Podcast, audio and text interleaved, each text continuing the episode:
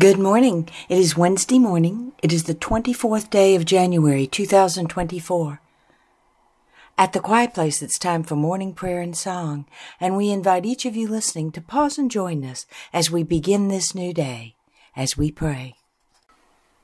Our morning prayers and songs are now complete, and we return to quiet, listening for the answer to this prayer. God, what is it you wish for us to know today? Do not be burdened by the past, for the weight of it will slow you down, bring a weariness to your life upon earth. What is it that is wearing on you? Is it a past slight, an insult, or harm?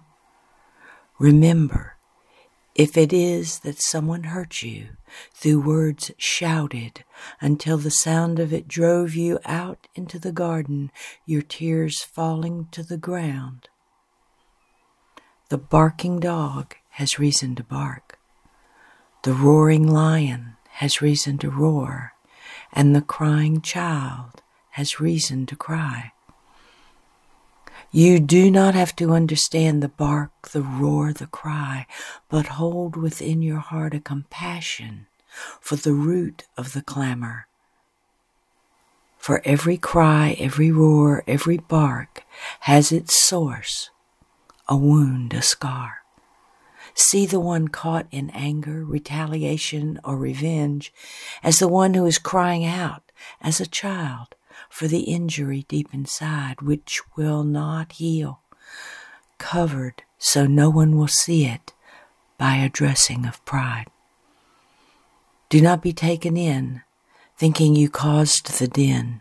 It goes deeper under the skin, lying hidden in place, an injury from long ago. Allow my love for you to settle the shaking inside. It can be difficult to remain calm within the storm, but it is possible when you are at peace, when your heart and spirit are settled within the grace of my love for you. So, no matter what has happened to you, do not drag it with you into the new day.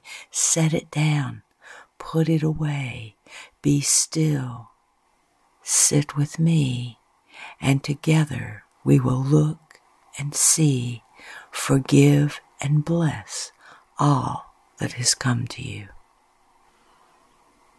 And the Holy Spirit says, Be mindful and do not permit a sense of pride to grow within you by refusing to look and see, forgive and bless that which is ailing thee.